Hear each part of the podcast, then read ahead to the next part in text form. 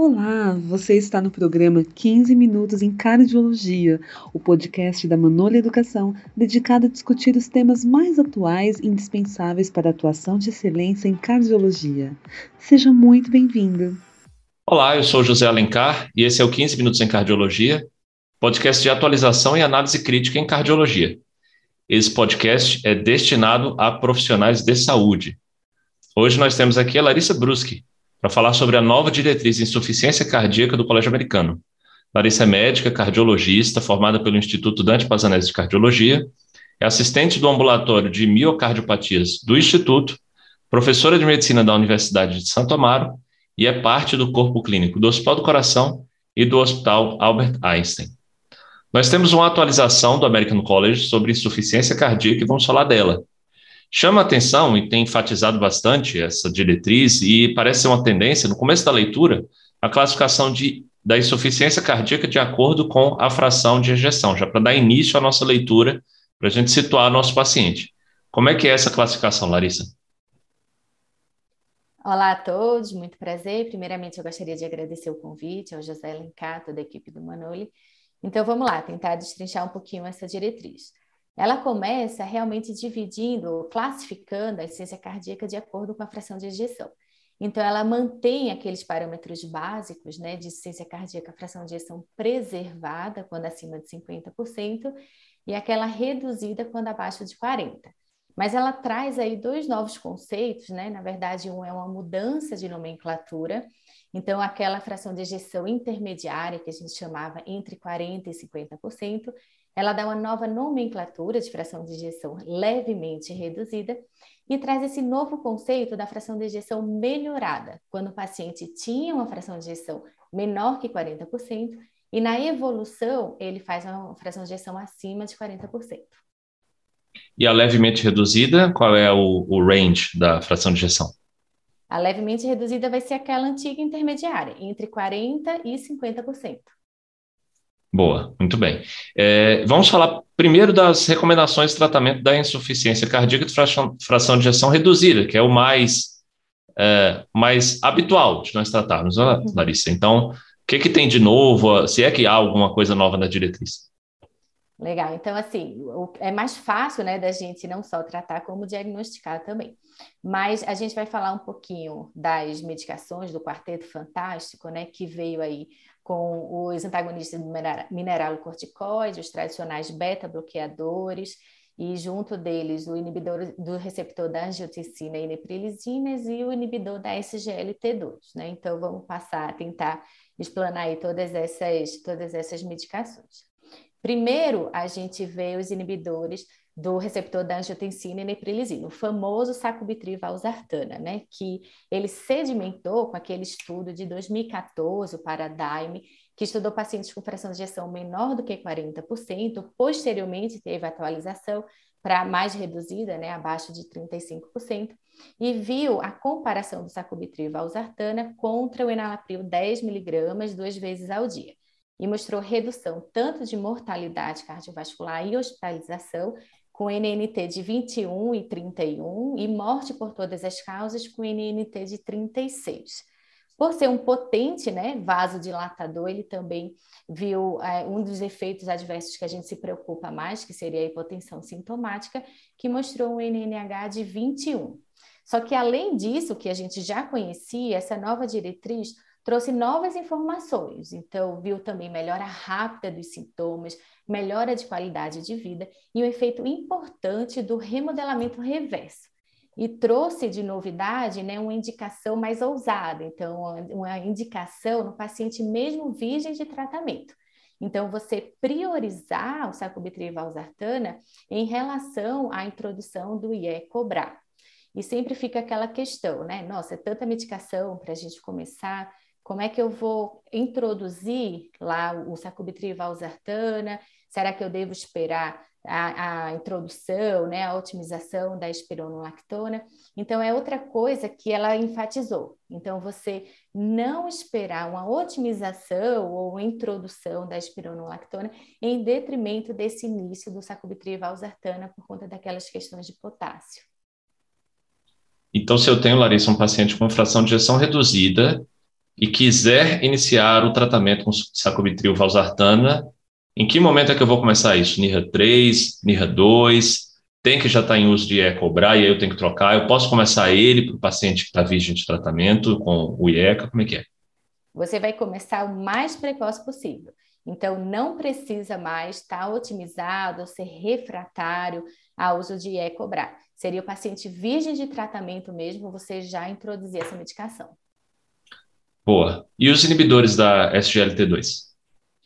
Os inibidores da SGLT2, eles também vieram com, assim, estudos bem sedimentados dando suporte, né? Os dois principais foi o DAPA-HF e o EMPEROR-Reduced. Então, eles mostraram tanto a dapagliflozina quanto a empagliflozina, né? A dapagliflozina veio com a fração um clearance de creatinina de 30%, mas quando a gente vai ver o DAPA-CKD, ele já considerou 25%, então ficou esse questionamento, será que é 30%, será que é 25%?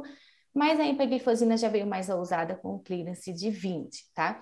Então essas duas medicações mostraram realmente benefício, tanto do desfecho de mortalidade quanto de hospitalização, e ele veio como uma terapêutica adjacente. Então, você vai começar essas medicações e também a dapagliflozina ou a empagliflozina veio como efeito de classe, veio as duas com indicação semelhante. Muito bem, tanto o DAPA-HF como o EMPEROR-Reduced conseguiram reduzir desfechos compostos no seu resultado, não é isso? Exatamente. E aí já estaria indicado para paciente NIRA 1, NIRA 2, como é que é? Ele não distinguiu mais a classe funcional. Então, veio como qualquer paciente, a partir do diagnóstico, independente do NIRA, você já introduzir as 4 classes de medicação. E independente da presença de diabetes, né? Independente da presença de diabetes, perfeito. Muito bem. E essas são as, digamos assim, novidades, que não é nem tanto mais novidade, né? O inibidor da SGLT2 até que sim, né? Mas é sobre as outras terapias, a gente não pode esquecer delas, né? Então faz um apanhado geral para a gente, Larissa, sobre as que já são consagradas. Perfeito. Então, antes de falar das consagradas, eu queria só destacar as outras duas medicações que vêm também como indicação 1A, que seria o beta-bloqueador e a espironolactona. O beta-bloqueador não teve mudança, mas destacar que não é efeito de classe. Então, mantém a indicação da utilização, não é só reduzir a frequência cardíaca. É realmente medicação que mostrou desfecho de mortalidade, que seriam só as 3, né? O carvedilol, o bisoprolol e o succinato de metoprolol. Muito cuidado. E também a espironolactona, que é uma medicação que na prática a gente tem um pouquinho mais de dificuldade de usar pelas contraindicações. Então seria realmente a gente introduzir naquele paciente que tem um clearance acima de 30 e um potássio abaixo de 5, fechando aí as 4 medicações que mudam mortalidade prognóstico no paciente com IC fração de ejeção reduzida. De mais, né, terapia adjuvante, ele também destaca o nitrato hidralazina, que é aquele estudo bem antigo de 2004, o EHEFT, que apesar de ser uma população bem delimitada, né, afrodescendentes autodeclarados, mas que mostrou um benefício importante, mas que não é muito utilizada na prática. Ele manteve a indicação da Ivabradina pelo estudo SHIFT, mas é uma indicação que é numa população bem selecionada, vamos dizer assim, seria uma indicação 2A, que é justamente aquele paciente que mantém uma frequência cardíaca acima de 70 batimentos por minuto, apesar da dose otimizada de beta-bloqueador, e precisa estar no ritmo sinusal, não adianta fazer a medicação paciente que tem ritmo de FA. E também destaca o uso de diuréticos, mas também naquele paciente que mostra sinais claros de hipervolemia, aí ele vem também como indicação 1. Outro ponto comentado, Larissa, foi o procedimento percutâneo para insuficiência mitral. O que é que você vai comentar para a gente sobre isso? A insuficiência mitral secundária sempre foi uma questão de polêmica, né? Em 2018, saíram 2 estudos quase que simultâneos, assim, que foi o MITRA-FR e o COAPT. Então, primeiro saiu o MITRA-FR, que não mostrou benefício, tanto de mortalidade quanto de internação por insuficiência cardíaca. E depois veio o COAPT, quase no mesmo ano, e que mostrou benefício de internação e mostrou benefício de mortalidade. Então, o que é que a diretriz destaca, né? Principalmente o tratamento otimizado, então ele fala várias vezes durante o texto, então toda terapêutica, dose máxima tolerada. Se o paciente mantém refratário a essa estratégia, aí sim você vai considerar ou tratamento percutâneo, com MitraClip, ou tratamento até mesmo cirúrgico. Mas aí que perfil de paciente? Então ele se posicionou com o perfil do paciente, logicamente, do COAPT. Então, precisa ser um paciente refratário, mas que tenha uma anatomia favorável pelo eco transesofágico, que tenha uma fração de ejeção entre 20% e 50%, mas que tenha um volume sistólico do ventrículo esquerdo menor do que 70% e uma PSAP também menor do que 70%, para ser mais compatível com aquele perfil que mostrou benefício nos estudos. Perfeito. Larissa, para a gente fechar, então, o que nós comentamos sobre fração de ejeção reduzida, para deixar bem prático para quem está nos ouvindo. Acabei de fazer um eco no paciente e a fração de ejeção dele está 34%. Ele é virgem de qualquer terapia. O que é que eu vou iniciar de acordo com essa diretriz? A sua intenção é você começar, né? Logicamente, você vai começar beta-bloqueador, você vai começar o sacubitril/valsartana, você quer colocar depois a espironolactona e você também tem a intenção de colocar ou a DAPA ou a empagliflozina. Então, você pode ir otimizando a medicação a cada 2 semanas de acordo com a tolerância. O que é que você tem que avaliar de perfil, principalmente com sacubitril/valsartana? Você quer avaliar função renal, potássio e pressão. Você tem que fazer o manejo, geralmente esses pacientes abrem o quadro, né? Pode ser sintomático com diurético de alça.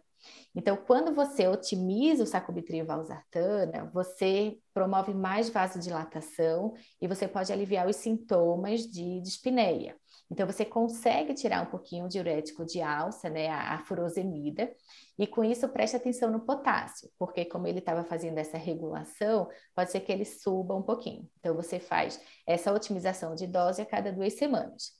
Vale destacar que aquela dose que antigamente a gente chamava de 24, 26, 49, 51, né, 97, que era bem difícil da gente decorar, agora já vai ter uma mudança de bula, vai ter mudança para você fazer a prescrição, que é justamente 50, 100 e 200. Então, vai facilitar bastante, né? Tanto para a gente prescrever, quanto para o paciente saber direitinho quanto que está tomando. Tá bom. E se o paciente for evoluindo para a próxima consulta, ele continua sintomático, eu vou entrando com alguma classe a mais, como é que é a evolução dele depois daí? Aí você vai tentar colocar primeiro as medicações que são 1A de nível de evidência. Então, você vai otimizando até a dose tolerada. Quando a gente fala assim, dose tolerada, né, é muito sintoma de hipotensão sintomática, sempre lembrar do sintoma, né, e frequência cardíaca. Mas se você não teve resposta, aí você começa naquelas terapias secundárias. Então, que vão ser mais indicação 2A. Será que ele tem indicação da Ivabradina? Será que ele tem insuficiência mitral sintomática, significativa, que possa ter indicação do MitraClip? Aí você vai passando para um segundo nível, que seriam medicações de indicação 2A. Ok, muito bem. E sobre os pacientes com IC de fração de ejeção levemente reduzida, né? Esse termo levemente reduzida, você estava me contando aqui que eles estão enfatizando sobre o uso desse termo, né? Quer explicar para quem está nos ouvindo, então, o que é que significa esse termo? Por que que eles estão enfatizando isso? Ah, legal. Eles quiseram trazer para o nome o levemente reduzida, mudar, porque sempre foi classicamente chamada de intermediária. Por que chamar de levemente reduzida? Para enfatizar o tratamento como se fosse uma reduzida.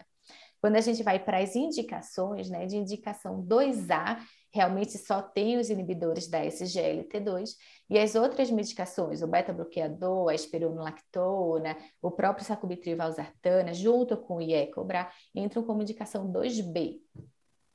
É uma indicação similar ao que vai acontecer agora, que nós vamos falar da fração de ejeção preservada, né? A única que é 2A vai ser o inibidor da SGLT2 e depois 2B as demais, né? Então, a gente vai comentar um pouquinho melhor sobre os estudos que fundamentaram essas indicações, né? 2A para SGLT2 e 2B para as demais, quando a gente for falar também do tratamento para ICFEP, fração de ejeção preservada. Então, daqui a pouquinho a gente chega lá, mas enquanto isso, como é que a gente vai dar, já que nós vamos começar a falar disso agora, né? De fração de ejeção preservada. Nada mais justo do que começar pelo diagnóstico. Como é que é o diagnóstico dessa insuficiência cardíaca de fração preservada, Larissa? Esse diagnóstico, Alencar, sempre foi um desafio, né? Então, ela enfatiza que é você ter sinais clínicos de insuficiência cardíaca, mas você tem que evidenciar essa elevação de pressão de enchimento do ventrículo esquerdo, tanto com marcadores não invasivos, que seria, por exemplo, o NT-proBNP, medidas de disfunção diastólica pelo ecocardiograma, como medidas invasivas, que seria por hemodinâmica. Mas aí ele sugere o uso de 2 scores. Então, o primeiro score vai considerar aí, a idade, né, acima de 60 anos, se o paciente tem FA, se o paciente tem hipertensão com uso de 2 medicações, se o paciente tem um E' acima de 9 pelo ecocardiograma, ou se o paciente é obeso, né, ou se o paciente tem uma PSAP acima de 35, evidenciando um grau de hipertensão pulmonar. E mesmo assim, com essa pontuação, nenhum desses scores vai dizer com certeza que vai fechar o diagnóstico. Então, se você tiver mais de 6 na pontuação, ele sugere fortemente o diagnóstico de IC fração de ejeção preservada. E se você tiver menos de 2, você praticamente exclui esse diagnóstico, tá? E ele também põe como sugestão o uso do score da Sociedade Europeia, que foi lançado em 2019, que ele considera não só parâmetros morfológicos, como parâmetros de idade, constitucionais e biomarcadores. Então, foi a primeira vez que entrou aí o NT-proBNP, entrou biomarcadores nessa estratificação de risco e probabilidade de ser um IC fração de ejeção preservada. Legal, Larissa. O primeiro score que você citou, aquele que inclui a obesidade, a presença de FA, o nome dele, para a gente procurar na nossa calculadora. É o H2FPF. Ok. Legal, anotado aí, né, pessoal? Então, vamos falar de tratamento agora, Larissa. Como é que fica o tratamento da ICFEP com a nova diretriz? Ela começa, Alencar, realmente enfatizando o tratamento de comorbidade. Então, por exemplo, você tratar a hipertensão, vem com indicação 1. Você tratar com diurético de alça, paciente com sinais de hipervolemia, indicação 1 também. Você tratar um FA, indicação 2A. Então, sempre focar nessa comorbidade, porque de nível de evidência de estudo, a gente ainda é muito pobre. Então, como você disse, para a medicação de uma forma geral, né, os inibidores da SGLT2 entraram com a medicação 2A, mas vem a candesartana, a espironolactona, todos com estudos com desfecho negativo, né, vem aí com indicação 2B. Pronto, então vamos falar do inibidor do SGLT2, que é o que ficou assim mais em voga, né? Ele ganhou uma indicação 2A e agora a gente vai fazer um pouco de uma análise crítica sobre será que ele merecia mesmo uma indicação 2A nessa diretriz? Porque se é uma novidade, existe algum artigo que fundamentou essa novidade, né? Alguns. Né? Nós estamos falando de artigo desde o começo, mas agora chegou a hora de a gente falar do artigo do inibidor do SGLT2 para a ICFEP, que é o EMPEROR-Preserved. Então, fala para a gente um pouquinho como é que foi esse estudo, Larissa. Na verdade, é o único que a gente tem até agora, a gente está esperando da dapagliflozina, mas o que foi já apresentado foi justamente o estudo da empagliflozina na dose de 10 mg de pacientes com a fração de ejeção acima de 40%, tinham que ser sintomáticos com a classe funcional 2 a 4 e tinham que ter evidência de um NT-proBNP acima de 300, se fosse evidenciado um FA, ele aumentava para 900, né? Então, do desfecho composto primário de mortalidade mais hospitalização, realmente mostrou um benefício, uma redução de 21% com NNT de 31%, só que quando a gente separa as curvas, a gente vê que a hospitalização mantém um benefício com a redução de 29%, porém a mortalidade perde força e não mostra nenhuma evidência estatisticamente significativa. E o principal, a grande crítica desse estudo é quando a gente faz análise de subgrupo e divide esses pacientes em fração de ejeção entre 40% e 50% é onde tem o maior benefício, entre 50% e 60% o benefício é muito pequeno e acima de 60% de fração de ejeção não mostrou nenhum benefício. Além disso, ainda cito, Larissa, a questão de não ter reduzido morte por todas as causas, né? Isso foi bem falado, bem citado por cardiologistas do mundo todo, quando saiu o resultado do estudo, né? A morte por todas as causas é o desfecho a se procurar, de qualquer maneira, né? O estudo, o EMPEROR-Preserved, foi duplo cego, o que diminui um pouco o risco de viés de um desfecho subjetivo, como é a morte cardiovascular, mas, ainda assim, fica a questão, né? Será que a gente está escolhendo a causa de morte do paciente? Ele está deixando de morrer de insuficiência cardíaca para morrer de uma outra causa? Essa outra causa foi aumentada por alguma razão? Então, esse é um ponto que eu acho que vale a pena a gente ficar atento, ficar de olho, não como um empecilho à prescrição, pelo contrário, vamos prescrever, mas ficar observando, né, novas evidências para ver se vem alguma coisa que vai demonstrar, primeiro, por que não reduzir morte por todas as causas, se foi por algum aumento de dano em uma outra causa de morte, né? Ou se foi só por um follow-up mais curto, numa população que não era assim tão idosa, que não era assim tão predestinada a morrer, né? Isso pode ter acontecido também, e a gente fica de olho, né? Legal, o resultado do EMPEROR-Preserved, eu concordo em ele ser realmente um indicador classe 2A de indicação, mas e os outros que foram 2B? Será que eles merecem a indicação de benefício incerto? Então, olha, vamos falar um pouquinho do TOPCAT, do CHARM, do PARAMOUNT, HF e do Paragon, tá? Começando pelo TOPCAT, que testou a espironolactona. Larissa, como é que foi? O TOPCAT, na verdade, ele testou, né, a espironolactona num desfecho composto, que seria morte súbita abortada e hospitalização. Ele não teve benefício nesse desfecho primário composto, mas quando a gente separa a curva, realmente ele mostra benefício exclusivamente de internação por insuficiência cardíaca. Então, acaba que ele entrou nessa indicação 2B com esse intuito, né, de hospitalização por IC. O CHARM foi estudo da candesartana, que também de desfecho composto tinha mortalidade cardiovascular e internação por IC, que também não mostrou benefício nesse desfecho composto. O Paramount AGF foi um estudo fase 2 ainda, do sacubitril/valsartana, mas olha que diferente, né? Diferente do Paradigm, ele comparou o sacubitril e valsartana com a própria valsartana. E como estudo de fase 2, ele queria mostrar de desfecho primário uma redução do NT para o BNP. E realmente foi efetivo, né, em pacientes com a fração de ejeção maior do que 45%. Então, isso impulsionou, né, o segundo estudo, que seria o Paragon AGF, que também comparou sacubitril valsartana com a valsartana, mas aí agora com um desfecho diferente, que seria morte cardiovascular e internação por insuficiência cardíaca. E quando a gente pega esse estudo realmente com desfecho composto duro, não mostrou benefício. Por isso que ele também entra como indicação 2B. Boa. Com relação ao TOPCAT, que ele ganhou 2B, né? Porque teve um resultado de subanálise positivo, né? A redução da hospitalização, não é isso? Foi esse? Hospitalização, exato. Isso, hospitalização por insuficiência cardíaca. Quando o resultado do estudo é negativo, o desfecho primário é negativo, o desfecho secundário só pode ser um gerador de hipóteses, né? Então,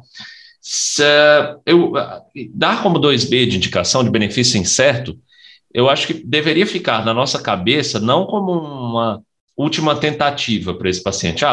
Não tem mais nada para fazer, vou fazer isso. Não, mas é literalmente um benefício incerto. Será que com outra metodologia, um follow-up mais longo, né? Um paciente mais bem selecionado, porque daqui a pouco eu vou falar sobre isso, né? A seleção desse paciente pode ser melhorada, talvez seja isso que os estudos estejam nos mostrando, né? Será que o resultado seria diferente? Mas, sendo como foi, há apenas uma hipótese de que ela realmente reduz a internação por insuficiência cardíaca, por isso que o desfecho primário foi negativo, né?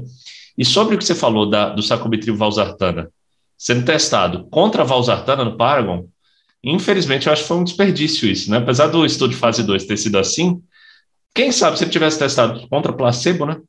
Haveria algum desfecho, algum resultado mais impactante para a gente ver, né?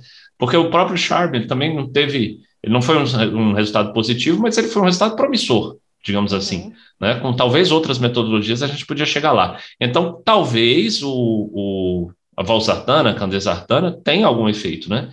E se você testou uma droga contra uma que já tem efeito, o desfecho talvez não foi tão impactante como o que se esperava.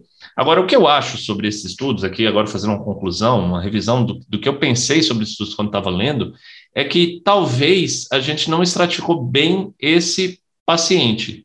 Como assim? Veja, em quase todos os estudos a gente consegue perceber que aqueles que têm uma fração de ejeção levemente reduzida é quem tem algum benefício, né? Foi assim, por exemplo, no estudo do ISGLT2, né? Foi o que demonstrou o EMPEROR-Preserved, né? Na análise de subgrupos, era aquele paciente que tinha um benefício mais amplo. O que eu analiso, a minha revisão sobre esses estudos, Larissa, de sedifração de injeção preservada, é que talvez esteja faltando para a gente uma ferramenta estratificadora melhor do que a fração de injeção. Porque a fração de injeção, ela tem o problema de ser uma variável contínua e não categórica. Então, qual é a diferença entre uma fração de ejeção de 49% versus 51%? Qual é a diferença prática? Quase nenhuma, na verdade. Essa diferença pode ser só do cursor do ecocardiógrafo.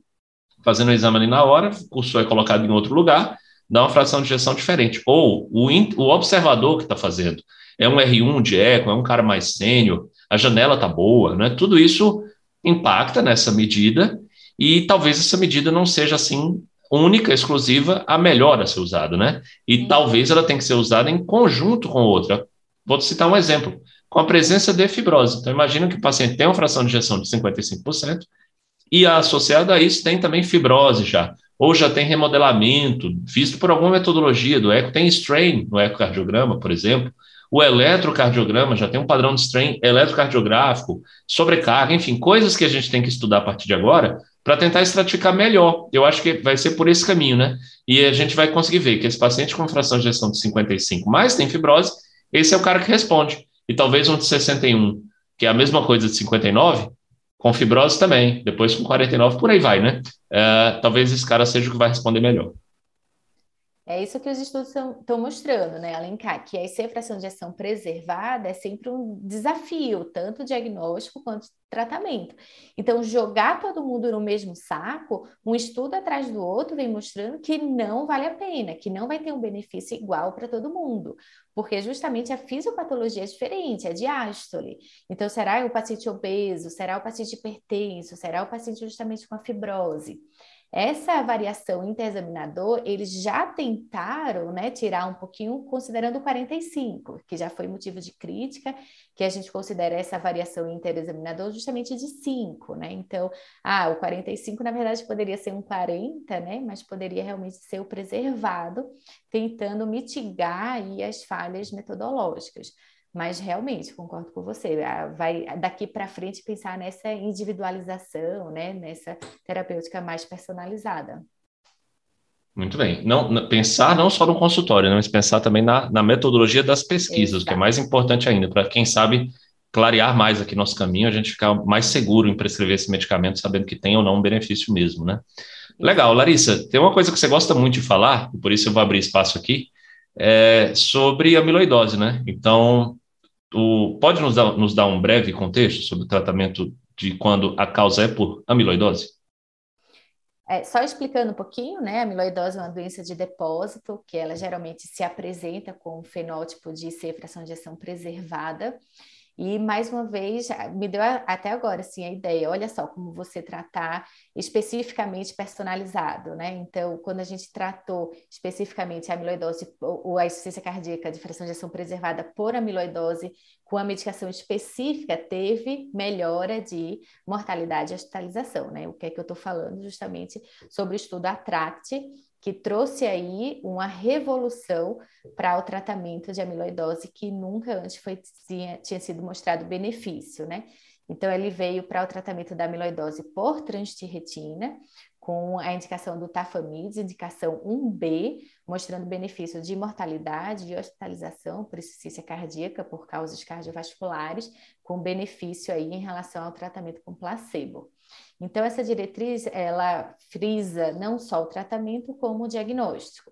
Então, a gente consegue dividir aí a amiloidose. As duas principais de acometimento cardíaco seria a amiloidose por cadeias leves, a amiloidose AL, que é uma doença que é tratada pelo hematologista, que você faz o diagnóstico solicitando a imunofixação de soro e urina e também a dosagem das cadeias leves, kappa e lambda, né, também no soro e na urina, para fechar o diagnóstico, excluindo a amiloidose AL, aí sim a gente pensa na amiloidose por transtiretina, que a grande mudança foi a não necessidade obrigatória de biópsia, com a nova, né, certificação da cintilografia com pirofosfato, a gente consegue fechar o diagnóstico com exame não invasivo, e proporcionar esse tratamento, que é justamente um estabilizador de tetrâmero, né, que é o Tafamidis, que vem com indicação 1A para amiloidose por transtiretina, tanto hereditária quanto a wild type senil.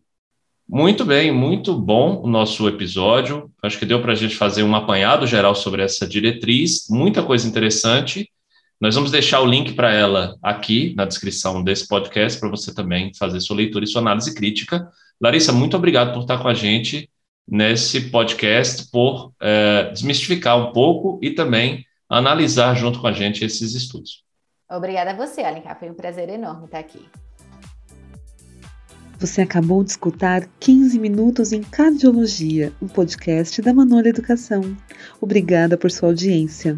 Visite nosso site e descubra os conteúdos, cursos e livros mais relevantes para a sua área. www.manole.com.br